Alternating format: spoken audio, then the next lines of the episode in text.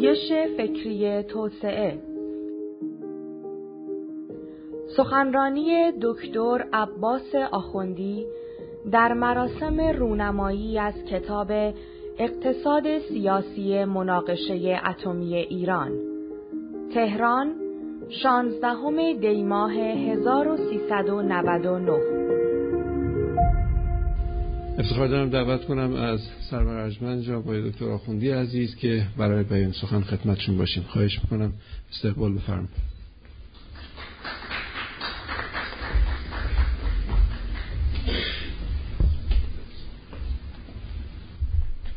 خب خیلی خوشبختم که در جمع دوستان خواهران و برادران هستیم و در ارتباط با این کتابی که جناب آقای رنانی تعلیف کردن گفتگو می‌کنیم.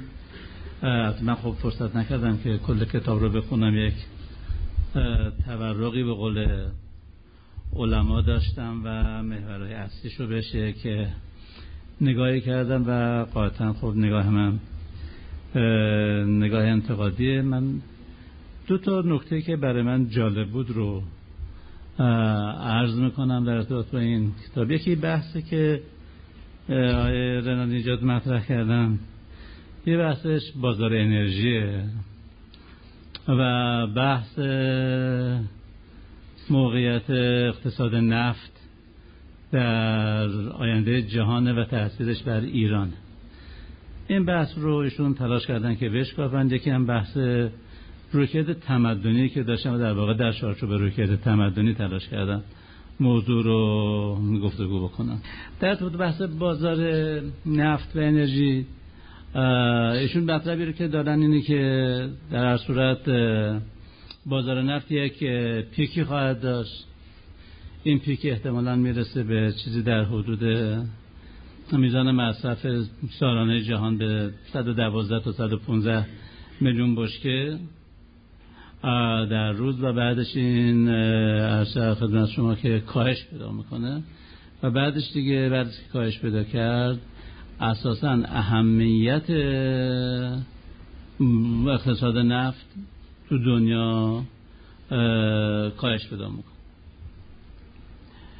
برای اینکه این بحثشون رو مطرح بکنن که چگونه این اتفاق رخ میده اولشون دوره که پیش بینی کردن 1020 ولی خب این اتفاق عمدتا بقیه کسانی که در واقع آینده پجوری دارن این رو برای بین 24 تا 25 در واقع پیش بینی می‌کنن.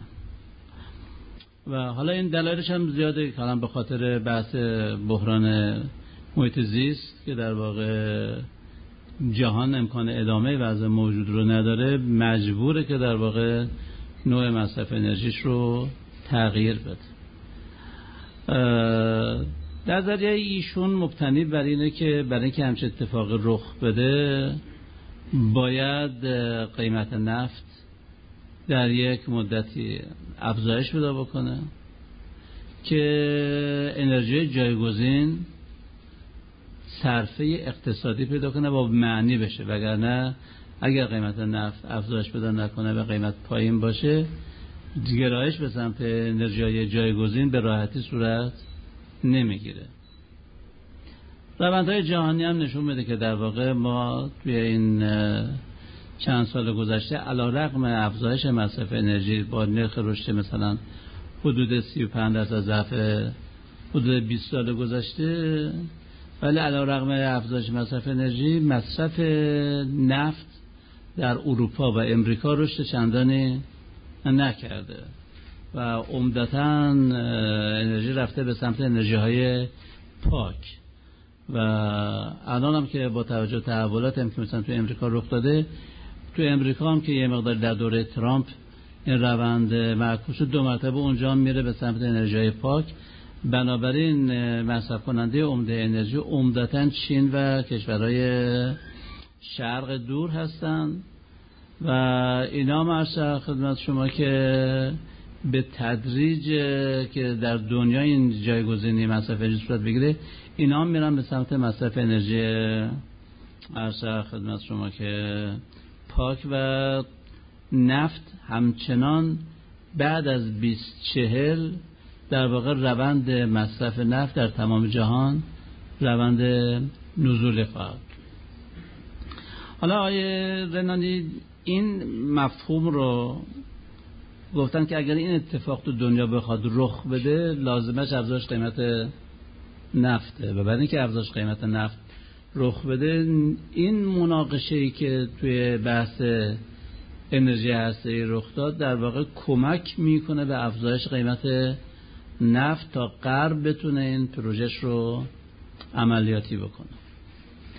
حالا اینکه تا چه حد میشه بین این دو پدیده ارتباط علی برقرار کرد خب جای شود نقد بسیار زیاد که جناب مومنی گفتن. اینجا جای نقد فراوانی هست ولیشون در صورت تلاششون اینه که بین این دو پدیده ارتباط برقرار کنند. ارتباط برقرار پدیده مناقشه اتمی و اینکه در واقع این به این مناقشه به قول معروف باد بزنن این مناقشه و مرتب این مناقشه رو زنده نگه دارن و افزایش قیمت نفت و اینکه در نهایت اون پدیده تغییر سبک مصرف انرژی تو جهان تحقق پیدا کنه.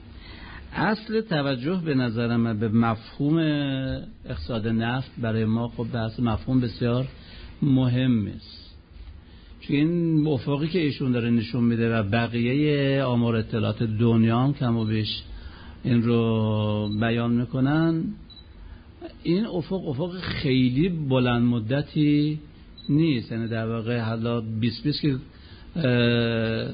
ازش میگذریم ولی حتی 24 و 25 هم که در نظر بگیم یه افق سی ساله است در عمر یک ملت مدت طولانی نیست. بنابراین فارغ از بحث های داخلی که مثلا میگم ما باید از سیاست اقتصادی مستقل بشیم از اقتصاد نفتی اساسا بحث اینه که نفت اهمیت شده در سطح جهان از دست خواهد داد و در واقع ما آنچنان کماف سابق نمی‌تونیم روی بحث مزیت نسبی داشتن ذخایر نفتی در آینده حساب خیلی خیلی جدی باز کنیم چون که در صورت انرژی پاک و انرژی رقیب خیلی جدیتری در دنیا به وجود خواهد آمد. بنابراین این توجه توجه مهم است در واقع برای سیاست گذاری بلند مدت در اقتصاد ایران. این چیزیست که باید بهش توجه بشه. خب چون که اگر این باشه و وقت در واقع بعد از اون مدت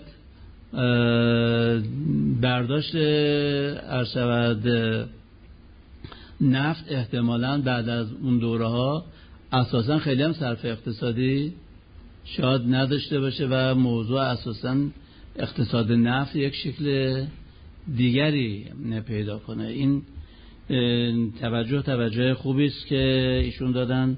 من البته در تکس های دیگه هم دیدم این توجه رو که تو دنیا دارن توجه می‌کنن که اساسا تو خاورمیانه به دلیل اینکه به همین دلیل که نفت کاهش اهمیت پیدا می‌کنه احتمالا در یه افق بلند مدت موقعیت استراتژیک کل خاورمیانه هم در واقع دچار تنزل میشه مگر اینکه این منطقه بتونه برای خودش یک مزیت های دیگری رو خلق کنه که اون مزیت از مزیت داشتن نفت بیشتر باشه. نکته دومی که باز ایشون بهش توجه می‌کنه و به نظر من توجه ارزشمند است و خود منم بهش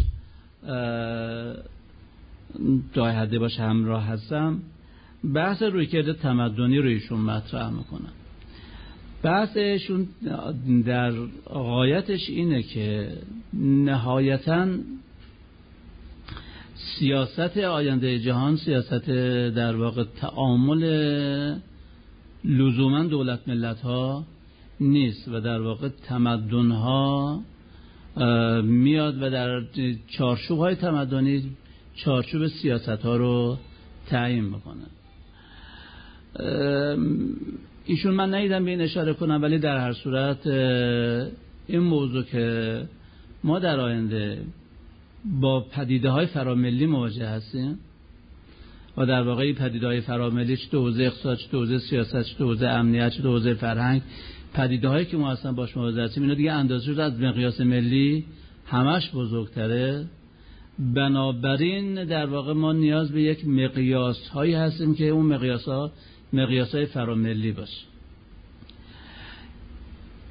مقیاسی که در حال حاضر در سطح دنیا داره عمل می‌کنه مقیاس تمدنی است لذا توی این کتاب بندیدم که دو تا نظریه خب مورد نقد قرار می‌گیره هم نظریه پایان تاریخ مورد نقد قرار می‌گیره و هم نظریه برخورد تمدن ها چون که هر دو نظریه بحثشون اینه که در واقع آینده جهان به سمت غلبه تمدن غرب نهایتا پیش میره و هر دو نظریه دو مرتبه مبنای نظریهشون تمدن مبنای نظریهشون دولت ملت نیست و در واقع مبنای نظریهشون اون واحدی که عمل می‌کنه واحد تمدنیه. لذا در واقعشون وارد این بحث میشه و رنانی بحث رو مطرح می‌کنه. ولی بحثشون اینه که در واقع نظریه برخورد تمدن ها نظریه غالب غربه و در واقع غرب بر اساس نظریه تمدن ها در سیاست خودش رو طراحی می‌کنه ولی نه به مفهوم برخورد بلکه به مفهوم اینی که بتونه تمدن هایی که روبروش هستن اهم از تمدن اسلامی یا تمدن کنفسیوسی اینا رو در واقع از درون متلاشی بکنه و در واقع اینا رو دچار یک نوع تنشای دائمی و مستمر درونی بکنه از یه طرف و خودش رو پالایش بکنه از اینکه اینا در واقع اونجا توی تمدن غرب نفوذ کنن. لذا در واقع ایشون با این بحث میره به سمت اینکه بگه بنابراین نظریه برخورد تمدن ها نظریه غالبه ولی این نظریه از برخورد عبور می‌کنه به سمت عبور از تمدن ها و در واقع سعی می‌کنه که تمدن ها رو از درون دچار فساد درونی بکنه و اون که حالا بعدش ایشون دیگه شواهد بسیاری میاره از بحثای داعش و بحثای طالبان و بحثای مختلفی که در جهان اسلام است که در واقع چگونه این تمدن از درون در حال فرسایشه و اساسا امکان رویارویی با تمدن قبل رو از دست میده. این در واقع اون جان است که من فهمیدم از فرمایش جناب آقای رنانی من با این بحث که عرض خدمت شما که ما باید توی عالم سیاست و تو عالم اقتصاد و تو عالم فرهنگ با پدیده های فراملی مواجه هستیم کاملا همدل هستم چون اساسا الان اندازه دیگه اندازه, فرام... اندازه ملی نیست. شما کمتر همین بلنگویی که اینجا رو برو که شما نمی‌تونید بگید من بخوام یک صنعتی داشته باشم در اندازه ملی. ارشد خدمت شما نمی‌تونید دیگه یه صنعت مثل موبایل داشته باشید آقا من می‌خوام این در اندازه ملی تولید بکنم. یا یه شبکه ارتباطاتی داشته باشم این شبکه ارتباطات اندازش ملی این شبکه ارتباطات اندازش جهانی هر کارش بکنی اندازش دیگه اندازه ملی نیستش. و یه خودرو نمی‌تونی تعریف کنی که من اندازش ملی باشه یا نمی‌دونم یه تلویزیون تعریف کنه اندازش ملی باشه. اصلا اقتصاد سیاست فرهنگ همه چی دیگه در واقع شبکه ها دیگه اندازه هاشون اندازه های فراملیه. لذا شما در واقع نیاز به یک منطق فراملی دارید. و این منطقه فراملی هم به شکل تصادفی رخ نمیده.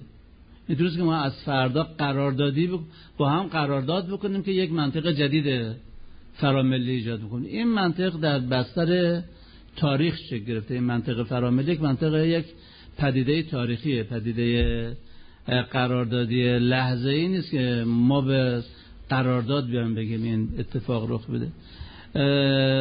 ایشون هم در واقع نمونه هایی که مثال زدن از تمام همکاری های منطقه‌ای تو جهان این همکاری های منطقه‌ای همشون در بر بستر یک تمدنی بنیان گذاشته شدن. چون که اساسا این همکاری منطقی که همکاری فراملی هستش یک بستری رو می‌خواد اون بستر تمدن مهمترین بستری است که می‌تونه اون داستان فراملی و در واقع همکاری فراملی استوار بشه. بنابراین این که مقیاس تمدن و مفهومی به نام مفهوم تمدن و عنصری به عنوان عنصر تمدن رو آوردن در سطح تحلیل و راجبش بحث کردن. نظر من یک گام مثبتیه گام رو به جلویه گام درستیه. من البته خودم تصورم اینه که ما تو این منطقهمون می‌تونیم تمدن ایرانی رو در واقع محور قرار بدیم و مثلا ایده ایران که مطرح می‌کنم یه ایده تمدنی است که در واقع مقیاسش مقیاس تمدنه و در واقع من تصورم اینه که همکاری های منطقه ما در ایران و مفهوم منافع مشترک در ایران و مفهوم امنیت مشترک در ایران و مفهوم کنش مشترک در ایران می‌تونه بر اساس حوزه تمدنی ایران صورت بگیره و این حوزه تمدنی حوزه است که هم از جهت مقیاس مقیاس است که می‌تونه با بقیه تمدن ها همسری داشته باشه و هم از جهت محتوا دارای محتوای لازم هم از جهت زیست مشترک تاریخی از جهت نظام معرفتی از جهت تجربه از جهت نظم نظمی که توی این منطقه حاکم کرده بوده و از جهت حوزه منفعت تعریف منفعت همه عناصر لازم برای اینکه ما تو حوزه تمدنی ایران بتونیم یک سازوکار تمدنی رو برای عمل مشترک و کار مشترک بنیان گذاری کنیم ایده تمدن ایران داره. در هر صورت از اینکه ایشون به عنصر تمدن و به مقیاس تمدن پرداخته در برای مقیاس تحلیل از در من یک گام به پیشه و یک در واقع نکته مثبت است که از در من ارزشمند بود که علاقه من بودم که توی این دو جلسه بگم. البته خب نقد این کتاب یا بیان این کتاب به این مفصلی قایتا نیاز به در واقع تمرکز خیلی خیلی بیش از این داره. من فقط در حد همین دو نکته کانونی که من از نگاه کردم به این کتاب به دست آوردم بحث اقتصاد انرژی و اقتصاد نفت که در واقع اهمیت اقتصاد نفت توی مثلا سه دهه آینده به تدریج کاهش بکنه به مفهوم اینکه از بین میره هست میشه لغو میشه به هیچ جای معنی نیست. ولی در واقع اینکه اهمیتش به شکل نسبی در مقایسه با 20 سال پیش همین الان کم شده. یعنی در واقع رشد مصرف انرژی در اروپا آمریکا عمدتا از غیر نفت تأمین شده در همین مدت و بقیه کشوران به تدریج این سمت رو خواهند داشت. بنابراین ما همچنان نمی‌تونیم برای همیشه فکر کنیم که ما این نفتامون زیر زمین باید نگه داریم چون که مخواهیم آینده ازش استفاده کنیم. این ممکنه در آینده اساسا این اهمیت موجود رو نداشته باشه و نکته بعدی هم مقیاس تمدنی. در هر صورت منم به سهم خودم تبریک میگم به آقای دکتر رنانی که این کتاب رو تدوین کردن و این بحث رو باز کردن در حوزه اقتصاد سیاسی ایران. امیدوارم که مورد نقد ناقدان قرار بگیره. ما هنوز نقد جدی کتاب کمتر تو ایران داشتیم. نقدش در واقع نقاط قوت نقاط ضعفش و در واقع موجب یادگیری جمعی بشه نکته که جناب مومنی فهمیدن بتونیم آخر کار یادگیری جمعی داشته باشیم. خب واجد شما و سلام علیکم و رحمت الله و برکاته.